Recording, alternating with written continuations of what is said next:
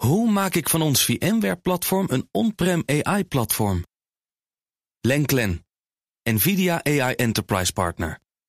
Lenklen, betrokken expertise, gedreven innovaties. Tech Update. En Connor Klerks is bij ons voor de laatste goedemiddag. Hey Connor. Ja, we beginnen bij onze eigen geheime diensten en bulk dataset. Ja, inlichtingendiensten AIVD en MIVD hebben vijf pakketten met verzamelde gegevens van een heleboel mensen vernietigd. En daarmee eh, hebben ze gedaan wat de Commissie van Toezicht op de Inlichtingen en Veiligheidsdiensten in juni van ze vroeg. De CTIVD eh, zegt dat de diensten het ruim binnen de afgesproken termijn hebben gedaan. Ja, inlichtingendiensten die hebben de bevoegdheid om heel veel data te verzamelen van een heleboel mensen tegelijk. Dus ook van ons eh, twee bijvoorbeeld. Ehm, dat noem je een bulk dataset waar dan een heleboel mensen in zitten. Maar informatie die niet relevant is voor het onderzoek of het werk van die diensten, die moet binnen anderhalf jaar worden vernietigd. Want om bij het voorbeeld van eh, jij en ik te blijven, als wij daarin zitten, is de kans eh, dat die informatie nuttig is voor een onderzoek toch wel heel klein. Tenzij je mij iets moet eh, vertellen. Nou, niet op de radio, Nee?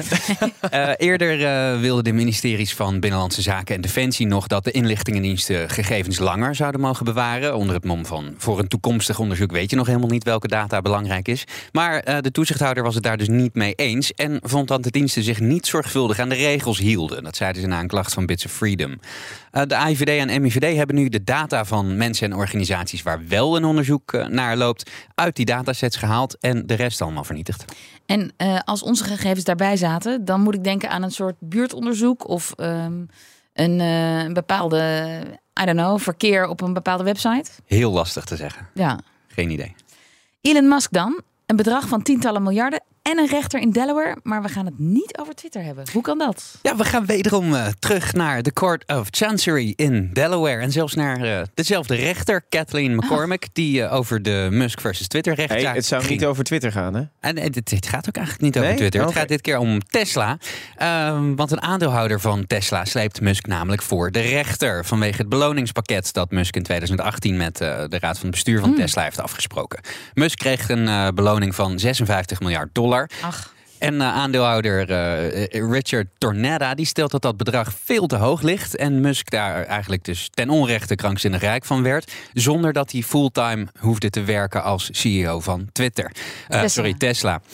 Ja, het is toch een beetje erin geslopen. Advocaten van eh Tornetta stellen verder dat de performance targets die Musk van het bestuur meekreeg veel te laag lagen, veel te makkelijk waren eigenlijk. En dat Musk zelf het pakket zou hebben ingericht om zijn droom van een kolonie op Mars te kunnen verwezenlijken. Er is ook flinke kritiek op het feit dat Musk zoveel andere bedrijven runt. En ja, dan zal die Twitter-overname wel koren op de molen zijn van dat er. en, en wat zegt Tesla? Nou ja, die zeggen eh, dat dat pakket en die targets van Musk ervoor hebben gezorgd dat de waarde van een aandeel Tesla eh, is vertienvoudigd. Dus kort eh, door de bocht, eh, niet zo janken, aandeelhouders. Hartstikke blij eh, zou je ermee moeten zijn, zeggen zij. De rechtszaak die begint maandag. Ik ben heel benieuwd. Van dit soort rechtszaken heb ik echt totaal geen verstand. Dus voor mij, van mij geen voorspellingen.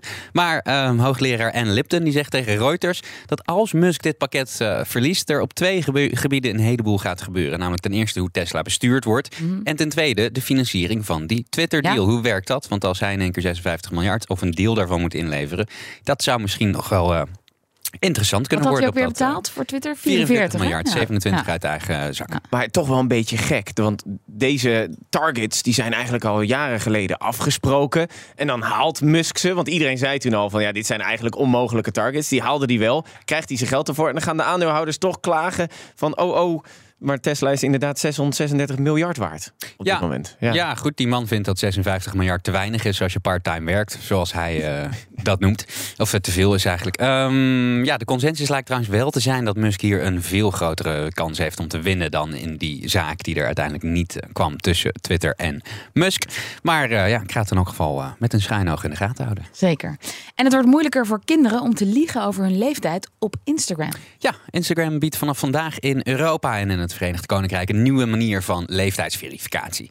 Als je nu op Instagram zit en je hebt je leeftijd ingesteld als zijnde onder de 18 jaar en je probeert die te wijzigen naar 18 plus, of als je een nieuwe account aanmaakt en je zegt dat je ouder dan 18 bent, dan eh, moet je of je idee uploaden of een selfie-video opnemen. En die wordt dan eh, behandeld door een gecertificeerd bedrijf, Yoti. Die hebben speciale technologie ontwikkeld die dan die video kan analyseren en jouw leeftijd kan schatten. Dus, dus geen gezichtsherkenning, maar een eh, soort eh Analyse om te kijken, is die persoon eh 18 plus of denken wij dat in elk geval.